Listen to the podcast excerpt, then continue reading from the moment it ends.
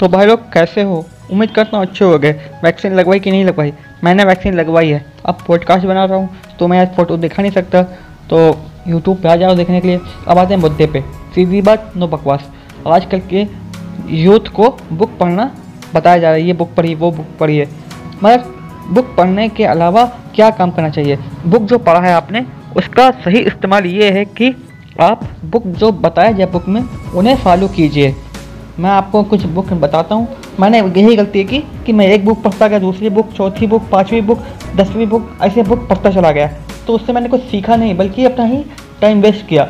यानी जो बुक में बताया जाए, उस नियम को फॉलो कीजिए। जैसे कि सोचिए अमीर बनिए उसमें बहुत सारे नियम बताए गए। मैं फॉलो किए, नहीं किए ना? Rich dad poor dad follow किए कि नहीं किए? बेबी बेबीलोन का सबसे अमीर आदमी पढ़ा? तो आप अगर पैसों के बारे में पढ़ना चाहते हैं पैसों के बारे में जानना चाहते हैं कि पैसा कैसे काम करते हैं। तो दो बुक बुक हैं। दो बुक आप ज़रूर पढ़िए। रिच डैड पुअर डैड और बेबीलोन का सबसे अमीर आदमी। The richest man of the Babylon ठीक है, ये दोनों बुकें बहुत अच्छी रहेंगी आपके लिए। The richest man in the Babylon city यही नाम है कि हिंदी में बोलते हैं इसे बेबीलोन का सबसे अमीर आदमी। और रिच डैड पुअर डैड ये दोनों बुकें पैसों के लिए बहुत अच्छी बताई गई हैं लोगों के तो अब मैंने पढ़ी हैं। इनसे आप ज़रूर पढ़ के बहुत कुछ सीखेंगे। तो मिलते हैं।